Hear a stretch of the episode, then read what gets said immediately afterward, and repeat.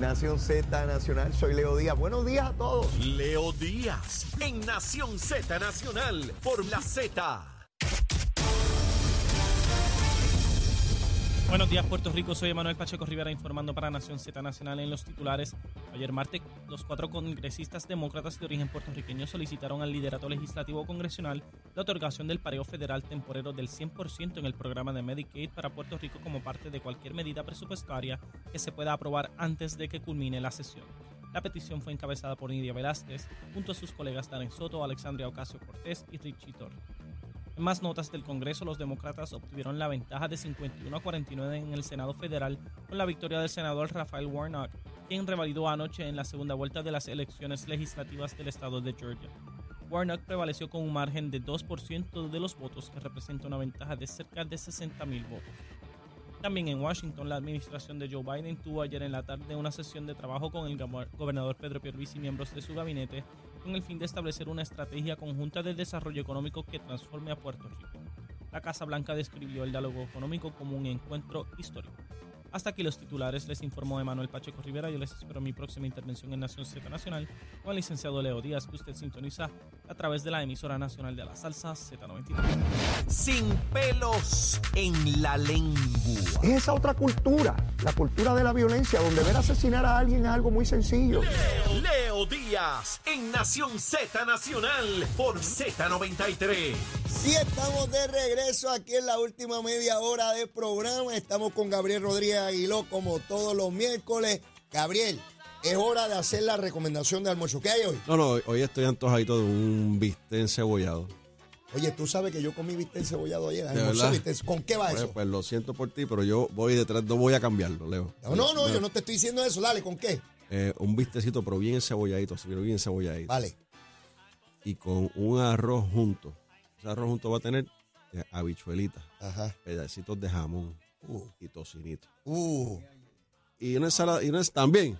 Mira, Raúl es. también comió eso. Bueno es, Bueno, yo- bueno. Yo, me comí el Sí. bistecito encebollado, Ajá. pero arroz blanco con habichuelas coloradas. Sí, está bien, pero. Pero mi hermano me puse como timba, ¿sabes? Me Todavía estoy lleno hoy. Me imagino, pues yo Pero- voy, yo voy tras de eso. No, pues va bien, va bien, va bien. Le- ah, había aguacatito y tostones. No, no, pero yo. Las dos habían ahí. una ensaladita, una ensaladita para no castigar mucho. Mira, tú sabes que la licenciada Ana Quintero es la única de todos nuestros panelistas que le añade postre. Bueno, la última vez empezó con entremeses y todo, y se nota que, que a Ana le gusta la cosa de preparar la, la- comida. Aquí nadie más le mete postre a los No, asuntos. yo mejor es líquido. ah, sí, tú no, nada, nada de postre. No, líquido mejor. Sí. Eh, eh, mira, tú, tú- tú dices líquido, tú dices líquido y rápido Achero me mira. Estamos en y empieza a ver diciembre. lágrimas de monte Estamos- por ir para abajo, mi hermano. Eso, Oye, eso, me- eso me- es un coctelcito para, para la Me enviaron, me enviaron un video, no sé si te lo envié a ti. ¿Cuál? Yo no sé quién es la Ah, persona, sí, sí, porque no sí. se ve el rostro de él. Muchacho, Abre un cuarto ¿Qué qué? y tiene un montón de botellones de ganchos que le llaman, Sí, sí. de pitorro, ¿Qué qué? pero ordenado por, por, por, por, por estantes, Eso tiene- por sabores. Eso tiene que ser un bunker. Mira, eso parece una farmacia, chico. Una, esto es para curar tal cosa, esto cura otra cosa. Una cosa tremenda, pero se ve bonito. Se Digo, ve no, espectacular. yo no estoy promoviendo eso, ¿ah? Les estoy diciendo lo que Pero allí para, para- allí en ese video y para darle a todo Puerto Rico. No, no, aquello abastece. Mira, probablemente se acaba el diésel en Puerto Rico, pero eso, Eso no no se se acaba. acaba. Lo bueno de eso es que cuando lo va a probar Ah. hígado está en. Un- Sí, Sí. Tiene, que tener, tiene que tener un hígado de titanio para, bregar con eso. Mira, Gabriel, ayer eh, finalmente se decide eh, el Senado Federal, ya que el senador Warner por Georgia revalidó demócrata. Y esto lleva a que el Partido Demócrata, en vez de tener 50 senadores, ahora tenga 51. Fíjate que lo que se esperaba y lo que se señaló por encuesta y toda la cosa es que los demócratas iban a arrasar en Cámara y Senado. Pues Los, contra- los republicanos. lo- lo- los republicanos iban a barrer.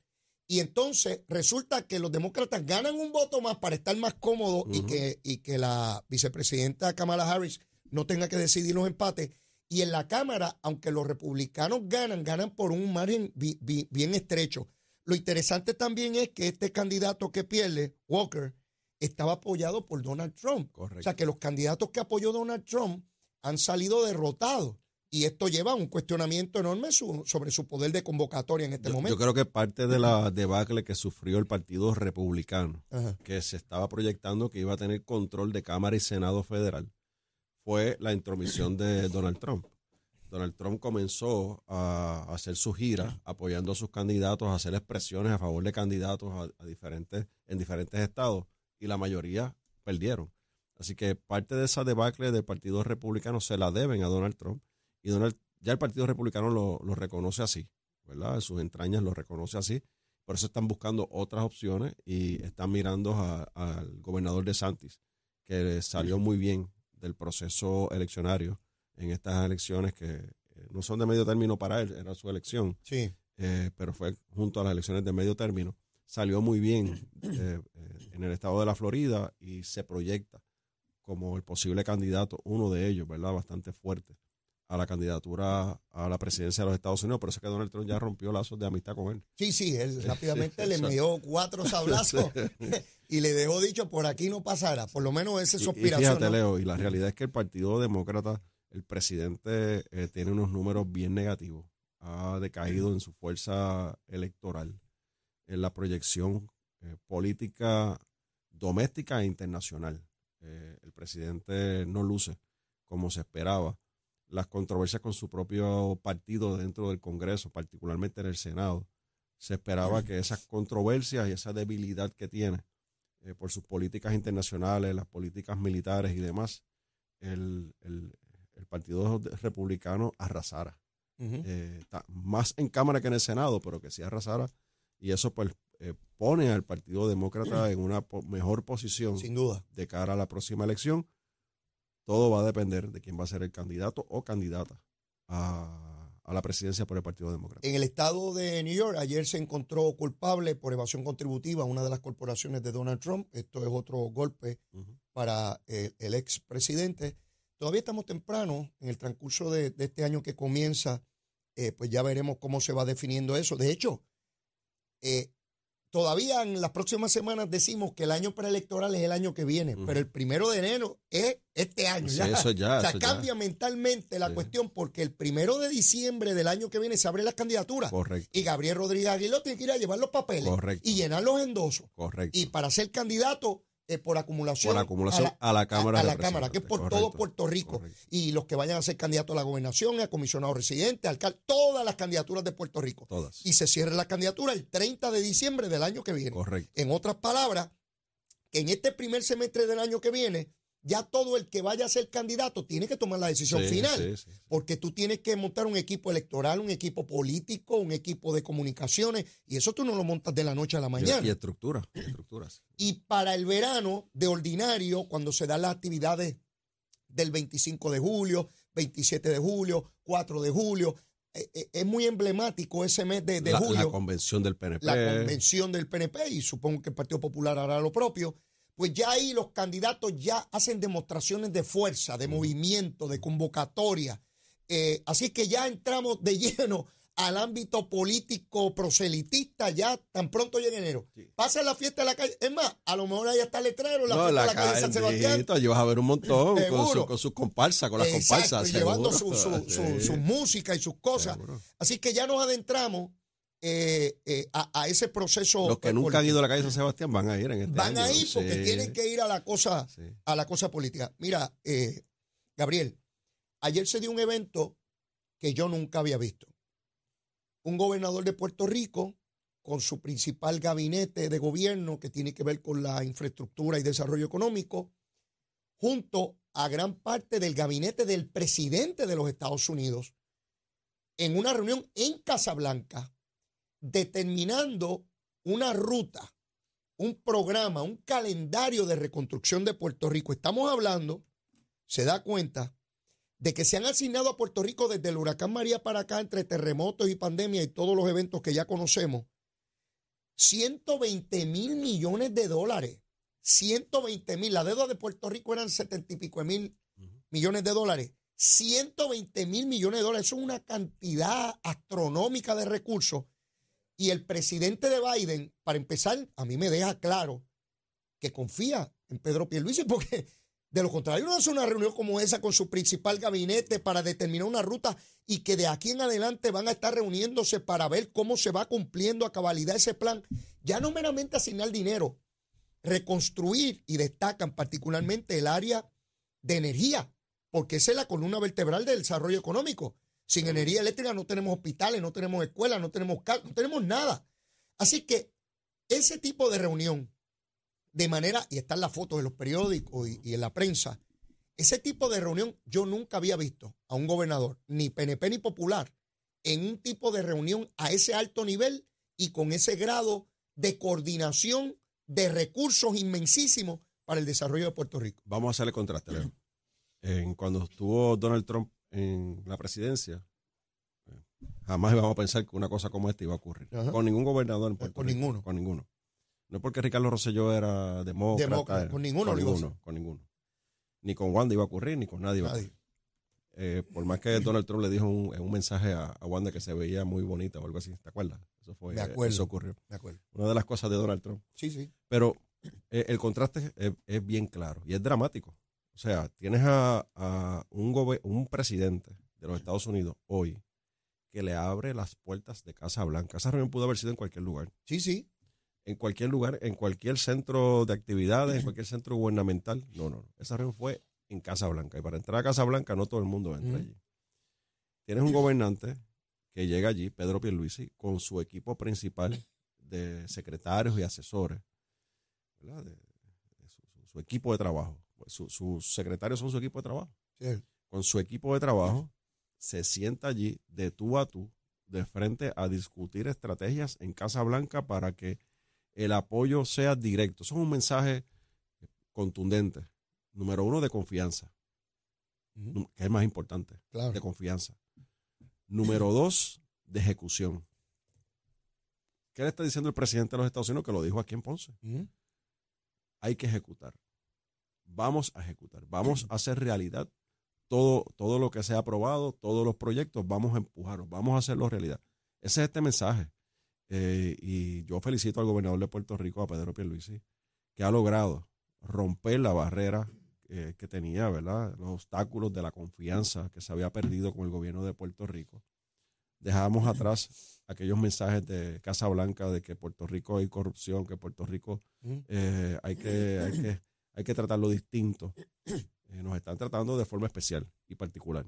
¿verdad? Yo, yo no, no, no lo he visto, ¿verdad? No, no, no sigo las noticias eh, de Casa Blanca tan de cerca. Yo no he visto, eh, por ejemplo, el estado de la Florida, que fue impactado por huracanes en este tipo de reuniones para la ejecución. Sí, sí. Sin embargo, en Puerto Rico sí. Así que yo eh, lo que auguro es mucho, mucha obra. Ya comenzó la obra de reconstrucción con la parte energética. Es el seguimiento a que se haga correctamente, se haga bien y que al final del día Puerto Rico tenga un sistema energético fuerte, eh, la palabra de moda resiliente, porque no somos tú y yo solamente en nuestras casas que estamos sin, sin servicio Sí, sí. eléctrico, es el desarrollo económico, es la estabilidad, como tú mencionas, del área de salud, que es tan importante. Eh, y, y eso ¿verdad? Va, va a catapultar a Puerto Rico a otros niveles, a otros niveles económicos, a otros niveles de oportunidades de cara al futuro. Esto no es, esto es quizás la culminación de un esfuerzo de dos años del gobernador, porque fíjate que FEMA nunca en su historia, nunca había adelantado dinero para reconstrucción, siempre trabajaba por reembolso. Siempre. Le- Eso es lo que tenía todo detenido. El Estado, el county tenía que hacer la obra, demostrar que se hizo bien y entonces se le devolvía el dinero. Pedro Pierluisi peticionó a FEMA que se le hicieran adelanto y comenzaron adelantando el 25%, pero ahora se adelanta el 50% de la obra. Quiere decir que si hay una obra que cuesta 20 millones, FEMA te adelanta 10 millones. Eso, eso pone la obra básicamente eh, construida. Claro. Eh, y eso hace que los costos disminuyan, porque no es lo mismo que un contratista venga y diga, es a rayo, yo voy a hacer esto y cuándo me van a pagar y todo. No, no, ya hay un dinero que la mitad arranca al frente, diseño, permiso, construcción, toda la cosa. Esto posibilita que ese montón de municipios que tienen tanta obra que estaba detenida arranque a la milla. Así que ya veíamos cómo la administración de Biden venía otorgándole cosas que incluso no se le habían otorgado a otras jurisdicciones. Y se le otorgan porque tiene un gobernador aquí, otra vez, enfocado en resultados. Porque Gabriel, que muchos distractores hay en nuestra sociedad para tratar de que el gobierno se desenfoque. Toda la semana hay una folloneta nueva Correcto. para tratar, y el gobernador no está. Que si Tatito dijo esto, que si Dalmao dijo aquello, que si el otro dijo tal cosa, diciendo bobería, como tú dices, que se levantan el mato y ve lo que está en el Sí, periódico y sí, tiene una cosa ahí, y le importa un pepino y sigue durmiendo. Se levanta, prepara un comunicado y sigue durmiendo. Está tres días ahí en los medios, dos días en los medios y ya se acabó. Y aquí lo entrevistan, lo entrevistan allá y se mantiene hablando y bailando con un lagartijo culeco. Yo lo he visto en televisión bailando, Sí, lagartijo. ¿Tú, sí. ¿Tú sabes lo que es un lagartijo Sí, culeco? lo he verdad? visto, claro, claro. Eh, pues así, así baila, como un lagartijo culeco. Pues yo veo este esfuerzo. O una iguana de palo en persecución. Ah, esas son rápidas. Esas pueden ir a varias millas por hora. Eh, mira, ¿cuánto más podemos esperar? Pues ciertamente yo espero mucho. Tengo muchas expectativas porque esto no es una reunión y se acabó. Ellos tienen un calendario de, de- No, y- de- y de el- reuniones y de aquí para abajo. Y Leo, y, y cuando tú te reúnes en Casa Blanca con, con todo este equipo de Casa Blanca y el equipo del Ejecutivo Federal, con el gobernador, el mensaje que se da a todo el componente administrativo dentro de las agencias federales es distinto.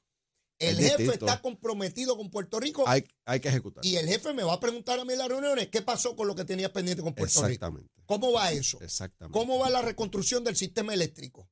No me digan que están atrasados. Es lo mismo que hace el gobernador aquí con su equipo. Yo recuerdo que en la época de Pedro Rosselló, todo, creo que eran los lunes, se reunía el equipo de infraestructura. Ahí estaba Carlos Pesquera y todo el equipo que. Y, y gracias a esa, a esa fiscalización inmediata, recurrente, cada jefe de agencia sabe, el domingo por la tarde lo que está pensando es, eh, a rayo, tengo que ir donde el Mm, gobernador Mañana. y que yo le voy a decir que aquello sigue atrasado. No, eso tiene que, tiene que funcionar.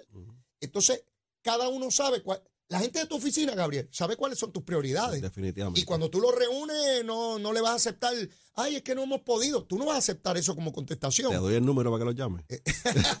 Tiene, tiene que meter caña, porque pues, si tú no puedes, pues hay que traer a alguien Claro, que pueda, Claro. ¿verdad? Y los gobernantes no se pueden detener a decir, ay, que eso no se puede. Ah, usted no puede. Ah, pues hay que traer otro que sí pueda. Claro. Eh, y, y veo ese nivel de compromiso por parte de Biden. Fíjate que estuvo aquí hace unos días y hay gente, porque a, a la vez es que hay gente que lo que le gusta es ver el vaso, va- no medio vacío, vacío completo. Ah, que vino aquí, tuvo poco tiempo. Mire, mi hermano, usted sabe la responsabilidad que tiene el presidente de los Estados Unidos con el mundo, no solamente con la nación. Y se toma el espacio para llegar aquí, para dejar claramente establecido su compromiso. Ah, porque no fue a Ayuya, porque no fue a San Juan a Barrio No Obrero. fue a Villalba a ver a la muchacha. Ah, exacto, Sí. no fue a Fajardo o a Orocovi. No. Mira, Leo, lo importante de esa visita es, es eh, la presencia del presidente Claro. y, y lo que dijo el presidente y lo que está ocurriendo luego de lo que dijo el presidente. Ajá. ¿Qué dijo el presidente? Ahí, no, el sistema energético lo vamos a reconstruir.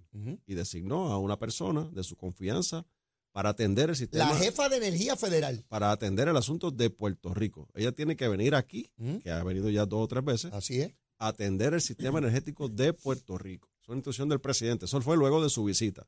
Olvídate si duró dos horas, tres horas, Sí, no. media hora. Eso ocurrió después. Ahora vemos lo que ocurrió, que tú lo acabas de decir, con FEMA. Ya estamos en un 50% de adelanto a los municipios y a la obra que hay que hacer en entidades sin fines de lucro, agencias y demás.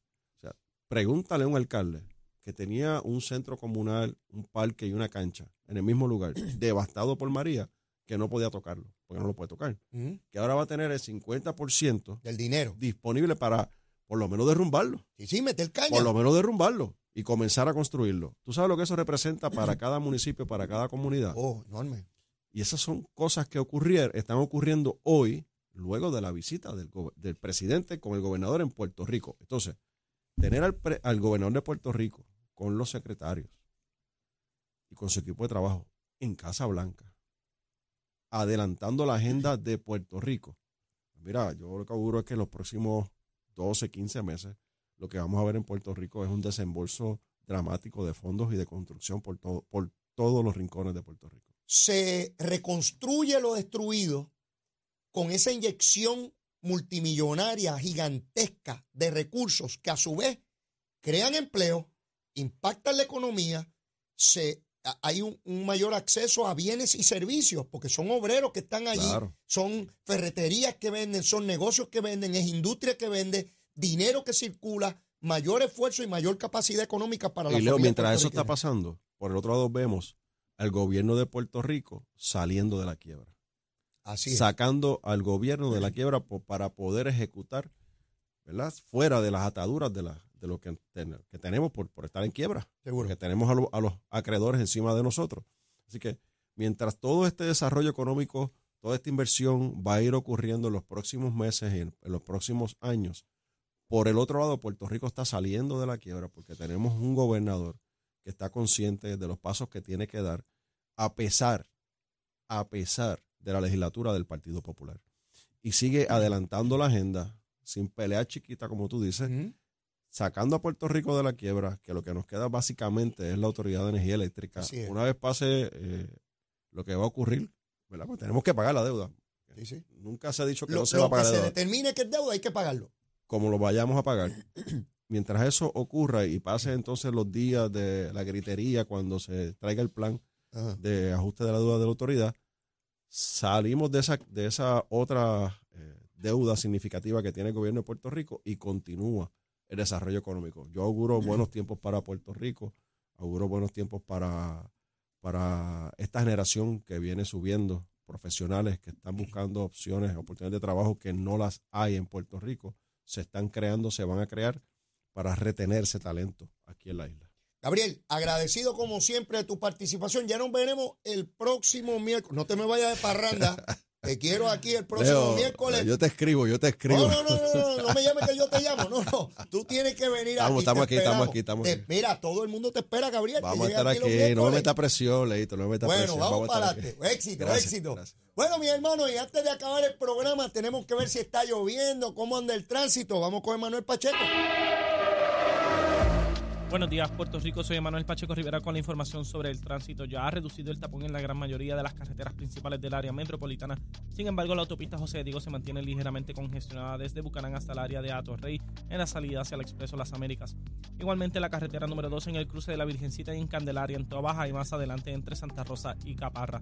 La 165 entre Cataño y Guaynabo en la intersección con la PR22, algunos tramos de la 176, 177 y la 199 en Cupey, la autopista Luisa Ferré entre Montelledra y la zona del Centro Médico de Río Piedras y más al sur en Caguas, particularmente a la altura del kilómetro 26.1 donde se reportaron múltiples accidentes que ocasionaron el cierre de un carril en dirección de Calle y a Caguas, por lo que se recomienda como ruta alterna tomar la PR1.